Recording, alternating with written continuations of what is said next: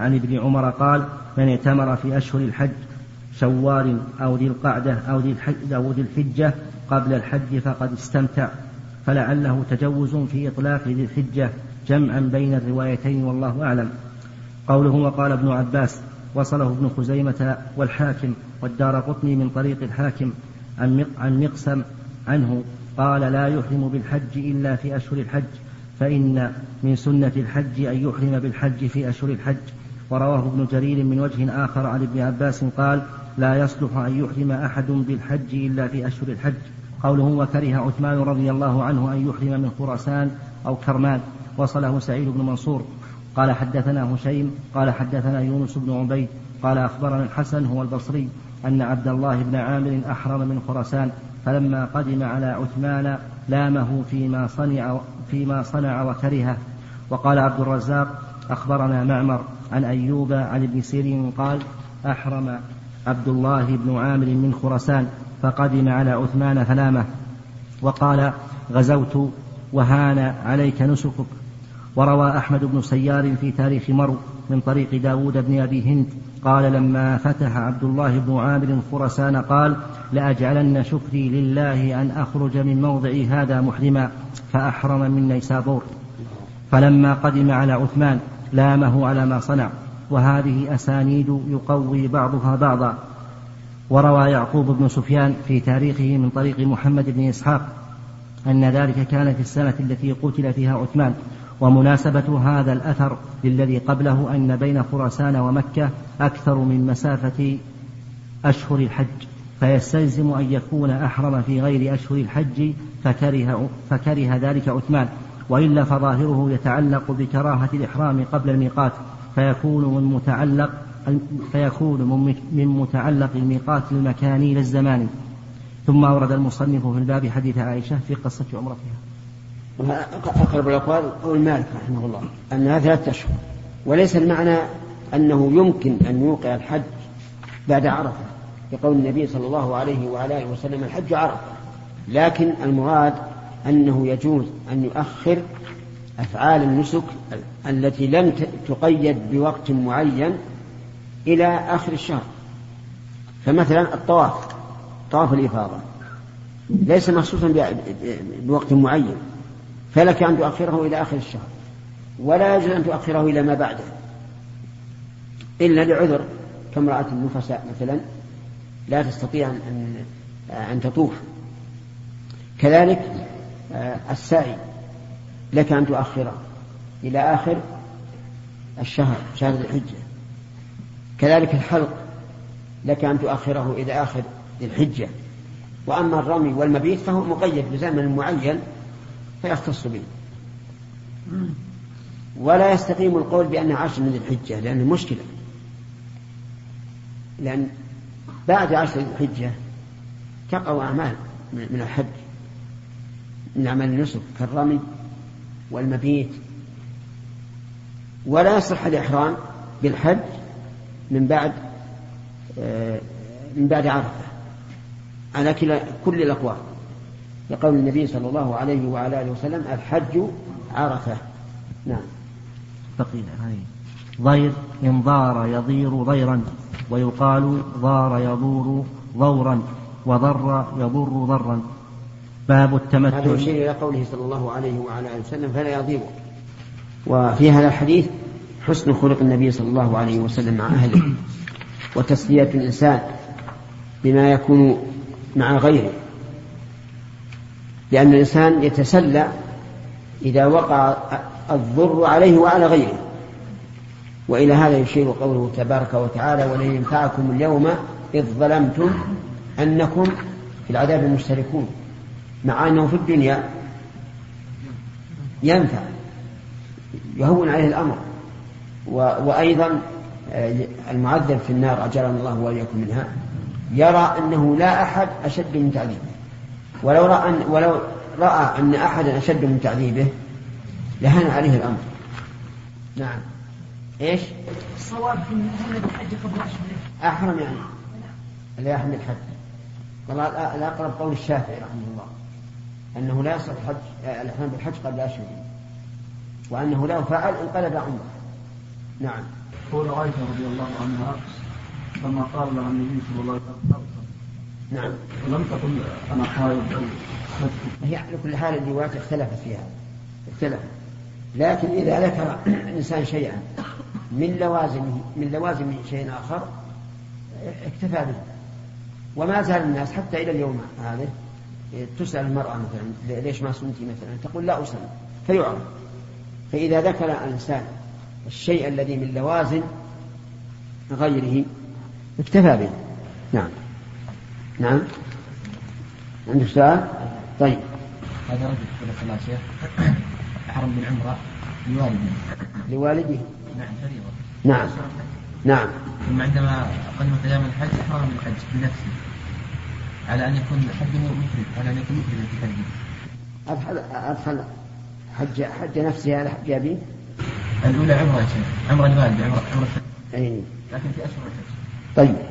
ثم أحرم للحج.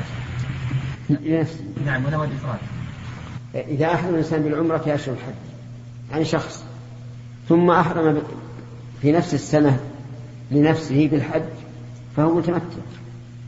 ولهذا قال الفقهاء رحمهم الله ولا يعتبر في التمتع وقوع النسكين عن واحد.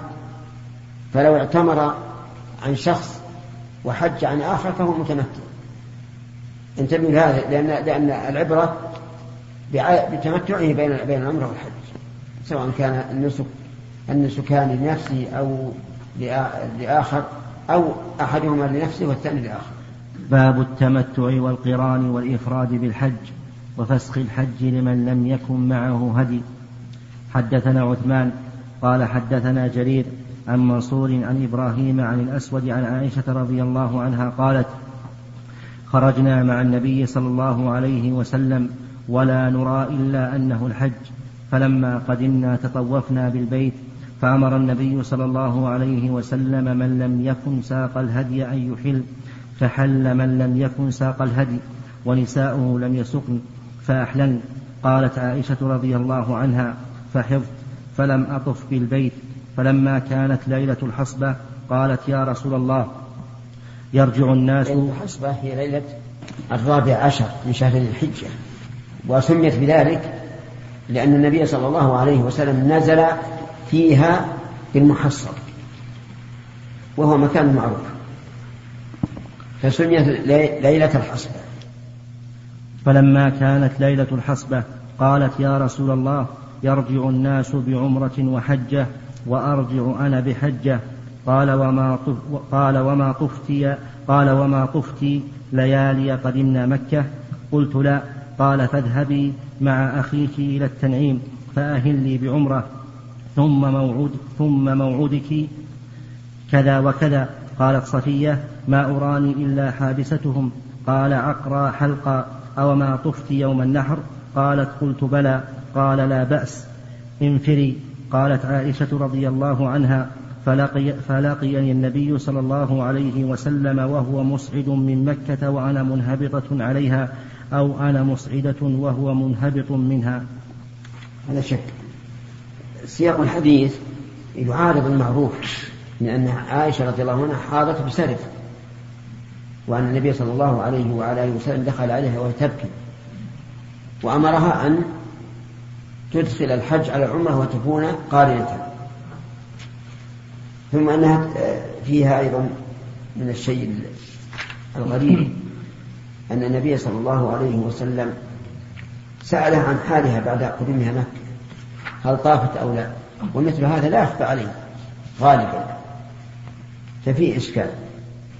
حدثنا عبد الله بن يوسف قال أخبرنا مالك عن أبي الأسود محمد بن عبد الرحمن بن نوفل عن عروة بن الزبير عن عائشة عن عائشة رضي الله عنها أنها قالت خرجنا مع رسول الله صلى الله عليه وسلم عام حجة الوداع فمنا من أهل بعمرة ومنا من أهل بحجة وعمرة ومنا من أهل بالحج وأهل رسول الله صلى الله عليه وسلم بالحج. فأما من أهل بالحج أو جمع الحج والعمرة لم يحلوا حتى كان يوم النحر. هذا واضح. هذه أقسام النسك. ثلاثة إحرام بالعمرة إحرام بالحج إحرام بهما جميعا. ولكن قولها رضي الله عنها أهل رسول الله صلى الله عليه وعلى آله وسلم بالحج. يحمل على أنه ابتدأ الإحرام بالحج. ثم قيل له قل حجة وعمرة. فقرن بعد أن أحرم بالحج. وهذا جائز على مذهب بعض أهل العلم. أن يدخل العمرة على الحج. كما أنه يجوز بالاتفاق أن يدخل الحج على العمرة. وعلى هذا فيكون صفة القرآن على هذا القول الذي هو ظاهر حديث عائشة يكون صفة القرآن كم؟ صفتان.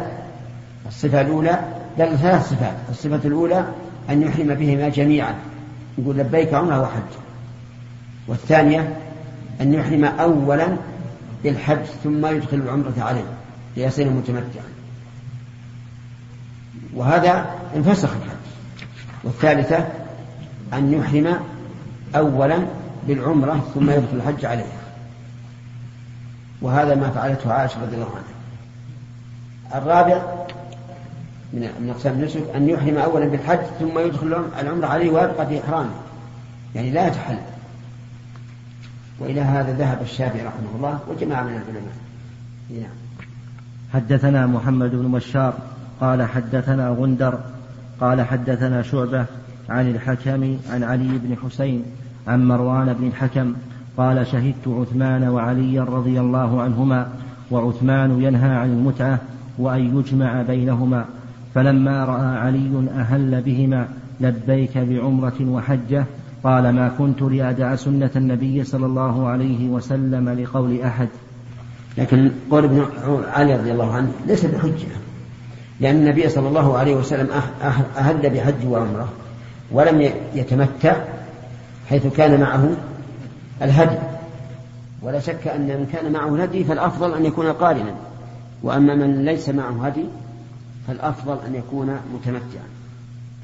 وأما نهي عثمان رضي الله عنه عن المتعة فكما أسلفت لكم أنه رضي الله عنه وعمر وأبا بكر نهوا عن ذلك من أجل أن يعمر البيت الحرام بالزائرين لأن الناس في ذلك الوقت إذا كان يتهيأ لهم أن يأتوا بعمرة وحج في سفر واحد كان سهلا عليهم. وإذا أنشأوا السفر من بلادهم من بلاد بعيدة على الإبل ففيه صعوبة. فخاف هؤلاء الخلفاء أن يتهاون الناس في زيارات البيت. ولكن لا شك أن أن, أن الأولى ما دلت عليه السنة وهو الأمر بإيش؟ بالمتعة. وأن الأفضل أن يتمتع الإنسان على كل حال. إلا إذا ساق الهدي فالأفضل القراءة نعم. حدثنا موسى بن إسماعيل قال حدثنا وهيب قال حدثنا ابن طاووس عن أبيه عن ابن عباس رضي الله عنهما قال كانوا يرون أن العمرة في أشهر الحج من أفجر الفجور في الأرض ويجعلون المحرم صفرا ويقولون إذا برأ الدبر وعفى الأثر وانسلخ صفر حلت العمرة لمن اعتمر. قدم النبي صلى الله عليه وسلم إذا برأ الدبر يعني دبر الإبل الذي يكون بسبب التحميل عليها. تكون جروح على ظهوره فيقول إذا برأ الدبر متى يبرأ بعد أشهر أو أو أشهران المهم أو شهرين. الثاني يقول و... نعم. إذا برأ الدبر وعفى الأثر. وإيش؟ عفى الأثر. وعفى الأثر. عفى الأثر يعني انمحى والمراد أثر الإبل لأنه كان في الأول هناك ما يسمونه بالطرق والجواد من آثار آه، خفاف الإبل وحوافر الحمير والخيل. وعفى الأثر الثالث وانسلخ صفر المراد صفر محرم. انسلخ محرم. آه، حلت العمرة لمن اعتمر. فيقال هذا كلام باطل. والعمرة تحل في أشهر الحج وقد أمر بها النبي صلى الله عليه وسلم في, في من للتمتع بالحج. نعم. قدم النبي صلى الله عليه وسلم وأصحابه صبيحة رابعة مهلين بالحج فأمرهم أن يجعلوها عمرة فتعاظم ذلك عندهم فقالوا يا رسول الله أي الحل؟ قال حل كله. يعني هو حل كله. حتى أوردوا عن النبي صلى الله عليه وسلم جرادا وقالوا يا رسول الله نخرج إلى منى. وذكر أحدنا يقطر منيا. وشرد بهذا؟ جماع الجماع. كيف نجامع بين العمرة والحج؟ ونخرج إلى منى وذكر أحدنا يقطر منيا. قال افعلوا ما أمرتكم به. وهذا يدل على أن الحل بين العمرة والحج في التمتع حل كامل تحل به النساء ويحل به الطيب واللباس وكل المحظورات. نعم. حدثنا محمد بن المثنى. نعم يحيى. أمر عليه الصلاة والسلام الصحابة في إيش؟ أمر الصحابة؟ أمر النبي صلى الله عليه وسلم الصحابة الحج نعم. هل يقال أنه الإباحة أمر الإباحة هل إيش؟ هل يقال أمر الإباحة أم أمر الوجوب؟ لأنك تقول هل يقال إنه أمر سنة أو وجوب الصحيح أنه أمر سنة. ولكنه في عهد النبي صلى الله عليه وسلم يجب على الصحابة أن ينفذوا. يجب أن ينفذوا لأن آه، مجاهرة الصحابة بمخالفة النبي صلى الله عليه وعلى آله وسلم فيها فساد. كبير. فيقول من بعدهم إذا كان الصحابة خالفوا الرسول فكيف لا نخالف؟ ثم إن, ثم إن فعلهم لهذا تطبيق لهذه السنة عمليا. والتطبيق العملي قد يكون أبلغ من من الامتثال القولي. وهذا الذي ذكرته الآن اختيار شيخ الإسلام ابن تيمية رحمه الله. هل فسخ الحج إلى العمرة للتمتع؟ هل هو واجب أو سنة؟ أو في التفصيل. أكثر العلماء على أنه سنة. وآني بأكثر العلماء الذين يجوزون يجوزون الفصل. لأن من العلماء من, من منع الفصل. وقال لا يمكن أن يفسخ الإنسان حجه إلى عمره أبدا. لكن هذا قول ضعيف جدا ولا معول عليه. ومنهم من قال هو سنة مطلقا. ومنهم من قال هو واجب مطلقا. ومنهم من فصل. قال هو واجب في حق الصحابة رضي الله عنهم من أجل تثبيت السنة وتطبيقها ولا يخفى علينا جميعا أن هناك فرقا بين أن يعصي الإنسان آه، أوامر أبيه مشافهة مجابهة وبين أن يعصي ذلك في وقت آخر. بينهما فرق عظيم. فالصواب ما ذهب إليه شيخ الإسلام رحمه الله أن ذلك واجب في حق الصحابة رضي الله عنهم. سنة في حق غيرهم. ولهذا قال أبو ذر رضي الله عنه قال إنها ليست عامة ولكنها لنا خاصة يعني للصحابة ومراده بذلك الوجوب. أفهمت؟ حدثنا محمد بن المثنى قال حدثنا غندر قال حدثنا شعبة عن قيس بن مسلم عن طارق بن شهاب عن أبي موسى رضي الله عنه قال قدمت على النبي صلى الله عليه وسلم فأمره بالحل.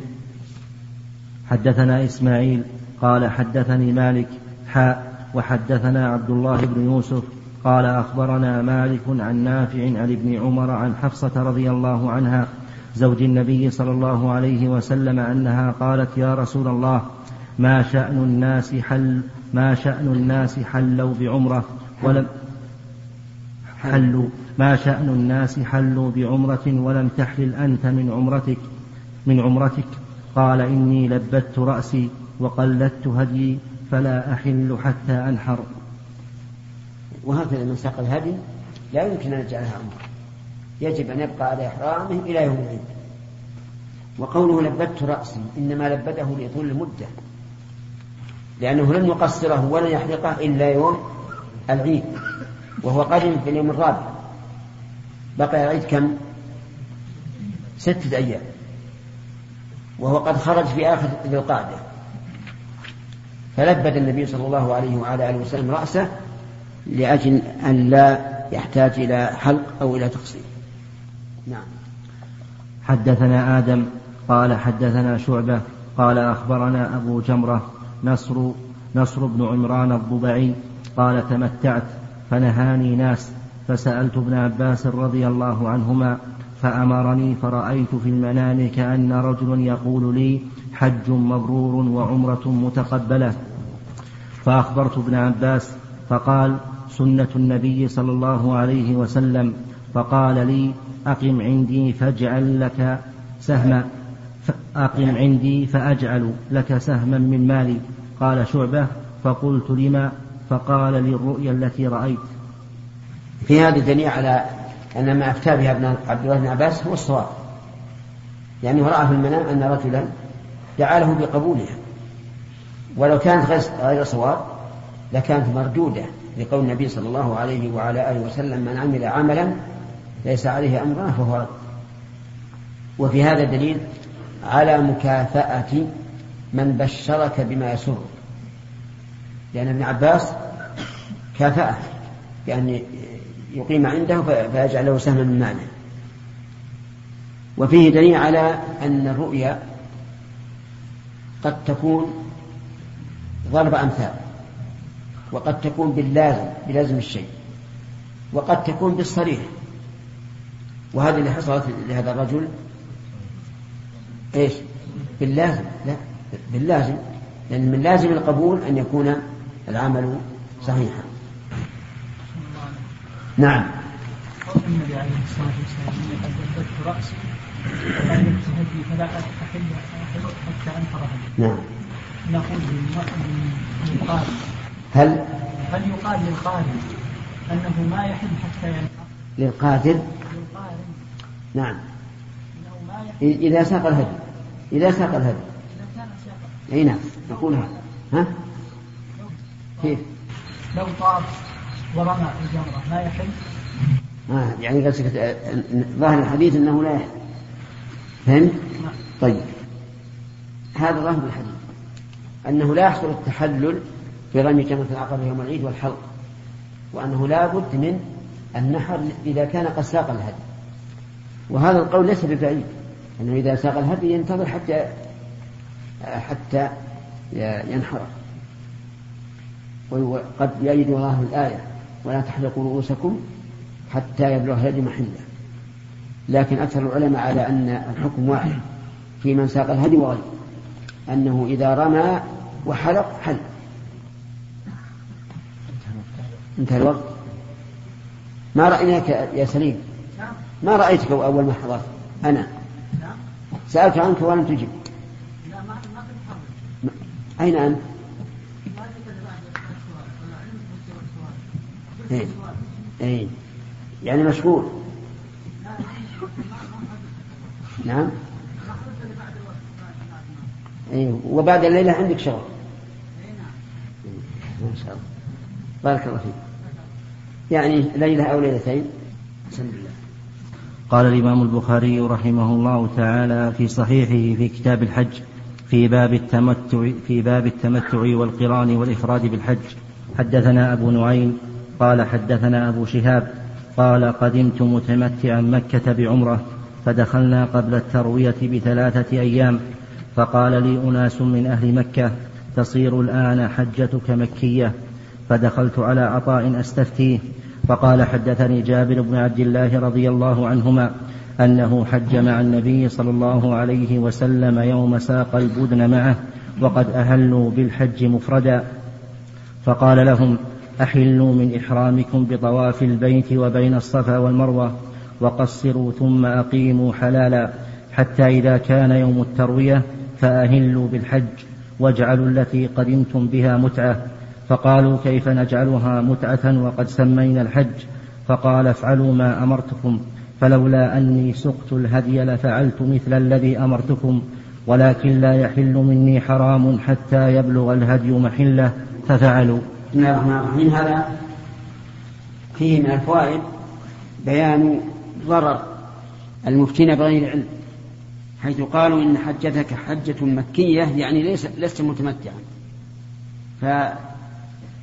دخل على عطاء على عطاء رحمه الله وهو من أفقه الناس في علم المناسك وسأله فذكر هذا الحديث. وفيه آه، جواز استفهام أو جواز الاستفهام من العالم إذا أبان علما لقولهم رضي الله عنهم كيف نجعلها عمرة متعة وقد سمينا الحج يعني أحرمنا بالحج. فقال النبي صلى الله عليه وعلى آله وسلم افعلوا ما أمرتكم. وهذا مما يؤيد وجوب التمتع على الصحابة رضي الله عنهم الذين واجههم النبي صلى الله عليه وعلى آله وسلم بالأمر. فلولا أني سقت الهدي لفعلت مثل الذي أمرتكم. وفي هذا دليل على أن سوق الهدي يمنع من آه، الحل لقول الله تعالى ولا تحلقوا رؤوسكم حتى يبلغ الهدي محله. ولكن لا يحل من حرام حتى يبلغ الهدي محله. ففعلوا. حدثنا قتيبة بن سعيد قال حدثنا حجاج بن محمد الأعور عن شعبة عن عمرو بن مرة عن سعيد بن المسيب قال اختلف علي وعثمان رضي الله عنهما وهما بعسفان في المتعة فقال علي ما تريد إلا أن تنهى عن أمر فعله النبي صلى الله عليه وسلم فلما رأى ذلك علي أهل بهما جميعا. في هذا دليل على أن اختلاف الكبار في العلم والمرتبة يجري بينهم الخلاف ولكن هذا لا يؤثر اختلافا في القلوب. خلاف ما كان عليه بعض الناس اليوم تجده إذا خالفه صاحبه في شيء من الأشياء صار في قلبه عليه. وهذا من من نزغات الشيطان. والواجب أن أخاك إذا خالفك في شيء أن تناقشه وتنظر ما عنده فقد يكون عنده من العلم ما ليس عندك ثم إن توصلتم إلى اتفاق فهذا المطلوب. يعني إن اتفقتم على آه اتفاق في الرأي فهذا المطلوب. وإلا فلكل الرأي. وفي هذه الحال لا لا يقال إنكم اختلفتما لأن كل منكما سلك طريقا ظنه الحق. فليعذر كل واحد منكم الآخر. نعم. بارك الله فيكم نعم. اختلاف القلوب هل هذا يتم مع اختلاف المنهج يعني منهج معروف. لا سيما إذا عرف أن الشخص المخالف أنه عنده علم وعنده ورع لكنه خالف خالف منهج منهج السلف مثلا. إيه. تعصب. لا ما له هو خالف لكن يظهر انه صاحب علم إنه صاحب ورع. لا شك ان هذا لا يؤدي إلى اختلاف القلوب. لكن إذا علم أنه صاحب مبدأ وصاحب حزب ويريد أن يفرق الأمة بتحزبه فهذا يكرهه الإنسان لا لأنه خالف لكن لأن لمنهجه ومبدئه هذا حسب الحال. إن رأيت أنك إذا بششت في وجهه وأكرمته لأن قلبه ورجع إلى الحق. فافعل وإلا فاتركه. نعم يا سليم. رضي الله عنك الصحابة رضي الله عنهم الشيخ يجي بينهم اختلاف لكن ما يجي بينهم بينهم حساسة قلوب ما شاء الله عليهم. أي نعم صحيح. وهذا هو الواجب. الواجب إذا عرفت أن صاحبك يريد الحق وخالفك في رأيك أن تحبه لا أن تكرهه. لأنه مما يدل على ورعه أنه خالفك لأجل الحق ولم يداهنك. نعم. باب من لج موقف طالب العلم من العلماء الذين يختلفون في المسائل. هذا سبق الكلام عليه. وقلنا الإنسان يقلد من يرى أنه أقرب إلى الصواب لكثرة علمه وأمانته وثقته. نعم. باب من لبى بالحج وسماه. حدثنا مسدد قال حدثنا حماد بن زيد عن أيوب قال سمعت مجاهدا يقول حدثنا جابر بن عبد الله رضي الله عنهما قال قدمنا مع رسول الله صلى الله عليه وسلم ونحن نقول لبيك اللهم لبيك بالحج فأمرنا رسول الله صلى الله عليه وسلم فجعلناها عمرة. في هذا دليل على أن الإنسان يسمي نسكه في حال التلبية. إن كان في عمرة قال لبيك اللهم عمرة وإن كان في حج قال لبيك اللهم حجا. وإن كان في حج وعمرة لبيك اللهم حجا وعمرة. لكن هل يكرر هذا مع تكرار التلبية أو أحيانا وأحيانا؟ الأمر في هذا واسع فيما أرى. إن كرر مع كل تلبية فهذا خير. وإن صار يقول ذلك أحيانا فالأمر واسع. طيب فإذا قال قائل أليس الله تعالى يقول وأتموا الحج والعمرة لله وهذا أحرم بالحج كيف نقول أحوله إلى عمرة؟ نقول هذا من تمام الحج لأنك إذا كنت محرما بحج ماذا يحصل لك من نسك؟ حج فقط. لكن إذا حولته إلى عمرة حصل لك عمرة وحج. طيب هذه واحدة. ثانيا إذا قال قائل وإذا كان محرما بحج وعمرة قارنا أتقولون إنه يحوله إلى عمرة ليصير متمتعا؟ فالجواب نقول نعم.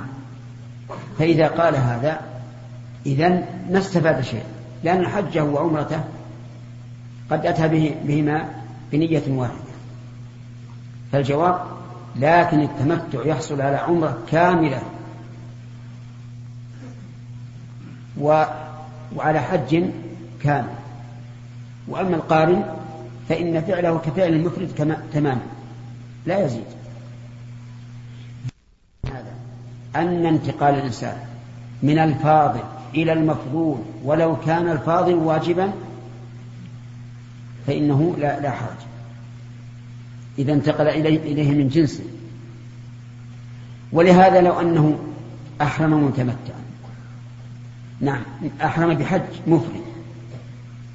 بحج مفردا. ثم لما رأى الزحام وشدة الحج حوله إلى عمرة ليتحلل. هل يجوز أو لا يجوز؟ لا يجوز. لا يجوز. لأن هذا تحيل على إبطال النسك الذي الذي شرع فيه لا لما هو أفضل منه. ولهذا قيد الفقهاء رحمهم الله هذه المسألة فقالوا يسن لقارن ومفرد أن يجعل ذلك عمرة ليصيرا متمتعين. بهذا القيد ليصيرا متمتعين. أما إذا حوله إلى عمرة ليطوف ويسعى ويحلق ويقصر ثم يصرف إلى أهله فهذا لا يجوز.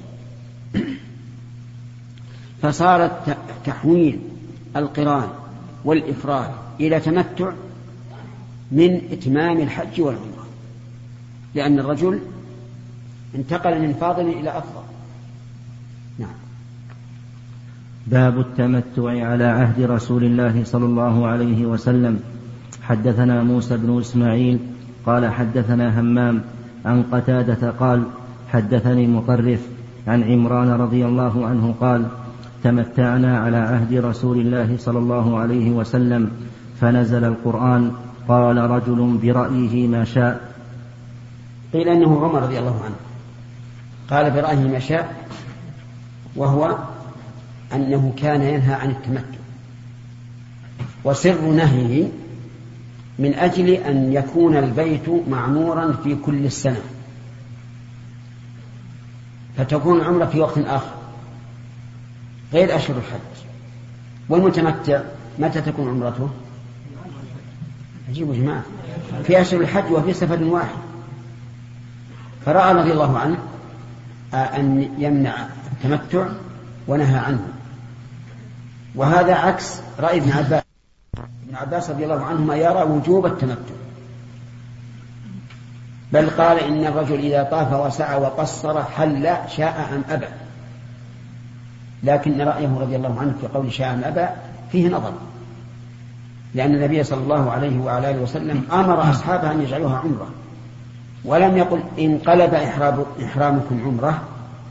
ولو كان ينقلب عمرة شاء أم أبى لم يكن لأمر النبي صلى الله عليه وسلم إياهم بجعلها عمرة ولم يكن لغضبه عليهم حين تأخروا لم يكن له معنى. فالصواب أن تحويل الحج المفرد أو الحج المقرون بالعمرة بلا تمتع أفضل فقط. وأما الوجوب ففيه نظر. باب قول الله تعالى ذلك لمن لم يكن أهله حاضر المسجد الحرام. وقال أبو كامل فضيل بن حسين البصري حدثنا أبو معشر قال حدثنا عثمان بن غياث عن عكرمة عن ابن عباس رضي الله عنهما أنه سئل عن متعة الحج فقال أهل المهاجرون والأنصار وأزواج النبي صلى الله عليه وسلم في حجة الوداع وأهللنا فلما قدمنا مكة قال رسول الله صلى الله عليه وسلم اجعلوا إهلالكم بالحج عمرة إلا من قلد الهدي. فطفنا بالبيت وبالصفا والمروة وأتينا النساء ولبسنا الثياب. وقال من قلد الهدي فإنه لا يحل له حتى يبلغ الهدي محله. ثم أمرنا عشية التروية أن نهل بالحج فإذا فرغنا من المناسك جئنا فطفنا بالبيت وبالصفا والمروة. وقد تم حجنا وعلينا, وعلينا الهدي كما قال الله تعالى فما استيسر من الهدي فمن لم يجد فصيام ثلاثة أيام في الحج وسبعة إذا رجعتم إلى أمصاركم. الشاة تجزي فجمعوا نسكين في عام بين الحج والعمرة فإن الله تعالى أنزله في كتابه وسنة نبيه صلى الله عليه وسلم وأباحه للناس غير أهل مكة. قال الله ذلك لمن لم يكن أهله حاضر المسجد الحرام. وأشهر الحج, وأشهر الحج التي ذكر الله تعالى شوال وذو القعدة وذو الحجة فمن تمتع في هذه الأشهر فعليه دم أو صوم والرفث الجماع. والفسوق المعاصي والجدال المراء. هذا من أجمع السياقات في حديث ابن عباس رضي الله عنهما ولنتكلم عليه. قال الله تعالى فمن تمتع بالعمرة إلى الحج فما استيسر من الهدي فمن لم يجد فصيام ثلاثة أيام في الحج وسبعة إذا رجعتم تلك عشرة كاملة. ذلك لمن لم يكن أهله حاضر المسجد الحرام. المشار إليه هل هو وجوب الهدي أو هو التمتع؟ في هذا قولان للعلماء. فقيل إنه الهدي أو بدله. وعلى هذا فيكون لأهل مكة تمتع. وقيل إنه عائد على التمتع ووجوب الهدي فرع منه. وعلى هذا فليس لأهل مكة تمتع. وهذا هو الصواب أن أهل مكة ليس لهم تمتع. لكن لو فرض أن المكي قدم من المدينة إلى مكة فهنا يمكن أن يتمتع. فيحرم بالعمرة من أمشي. من ذي الحليفة. وإذا أتى مكة طاف وسعى وقصر ويحرم بالحج يوم التروية وليس عليه هدي. لأنه من حاضر المسجد الحرام. أما أن يخرج من مكة ويأتي بعمرة ثم يقول أنا إنه متمتع فلا. وقد استدل بهذا الحديث من قال إن أهل مكة لا عمرة لهم ولا تصح منهم العمرة لأن العمرة هي الزيارة والزيارة لا بد أن تكون من مكان غير المزور فلا بد أن يأتي بها من الحل ولم يعهد في عهد النبي صلى الله عليه وعلى آله وسلم أن الرجل من أهل مكة يخرج إلى الحل ويأتي بعمرة. إلا قصة عائشة وقد عرفتم ما, ما فيها. طيب وفيه أيضا يقول أهل المهاجرون والأنصار وأزواج النبي صلى الله عليه وسلم في حجة الوداع وأهللنا. قوله المهاجرون والأنصار هذا من باب التوكيد الإجماعي على الإجماع. يعني المهاجرون الذين هاجروا من مكة إلى المدينة إلى الله ورسوله والأنصار الذين تبوأوا الدار والإيمان من قبلهم. وأزواج النبي صلى الله عليه وعلى آله وسلم معروفات. فلما قدمنا مكة قال رسول الله صلى الله عليه وعلى آله وسلم اجعلوا إهلالكم بالحج عمرة إلا من قلد الهدي. يعني ساقه مقلدا إياه. والمهم السوق دون التقليد. بمعنى لو أنه ساق الهدي ولم يقلده فإنه يمتنع أن أن يحل. فإنه لا يحل حتى يبلغ هذه محله. وفي قول حتى يبلغ هدي محله في هذا الحديث والذي قبله دليل على أن قوله صلى الله عليه وسلم فلا أحل حتى أنحر أي حتى يبلغ الهدي محله وعليه فيحل إذا رمى وحلق وإن لم ينحر. ثم أمرنا عشية التروية أن نهل بالحج. سمى ذلك عشية عشية التروية. أولا التروية. معنى التروية يعني تروية الماء. وكانوا في ذلك الوقت يتروون الماء من منابعهم إلى منى من أجل شرب الحجاج. ويسمى هذا اليوم وهو اليوم الثامن من الحجة يوم, يوم التروية. والتاسع يوم عرفة. والعاشر يوم النحر. والحادي عشر يوم القر لأن الناس قارون في منى لا, لا أحد ينكر. والثاني عشر يوم النفر الأول. والثالث عشر يوم النفر الثاني. هذه الأيام الخمسة كل واحد له سنة طيب وقول عشية التروية ظاهرها أنه أمرهم أن يحرموا بعد الزوال لأن يعني العشي يكون بعد الزوال والأمر ليس كذلك فإن الناس يحرمون بالحج يوم التروية قبل الزوال ويخرجون إلى منى ويصلون فيها الظهر لكن أطلق على ما قبل الزوال عشية لقربه من الزوال طيب يقول أيها الإخوة لم يتم التعليق في هذا الشريط ويمكن إتمامه في الشريط الذي يليه.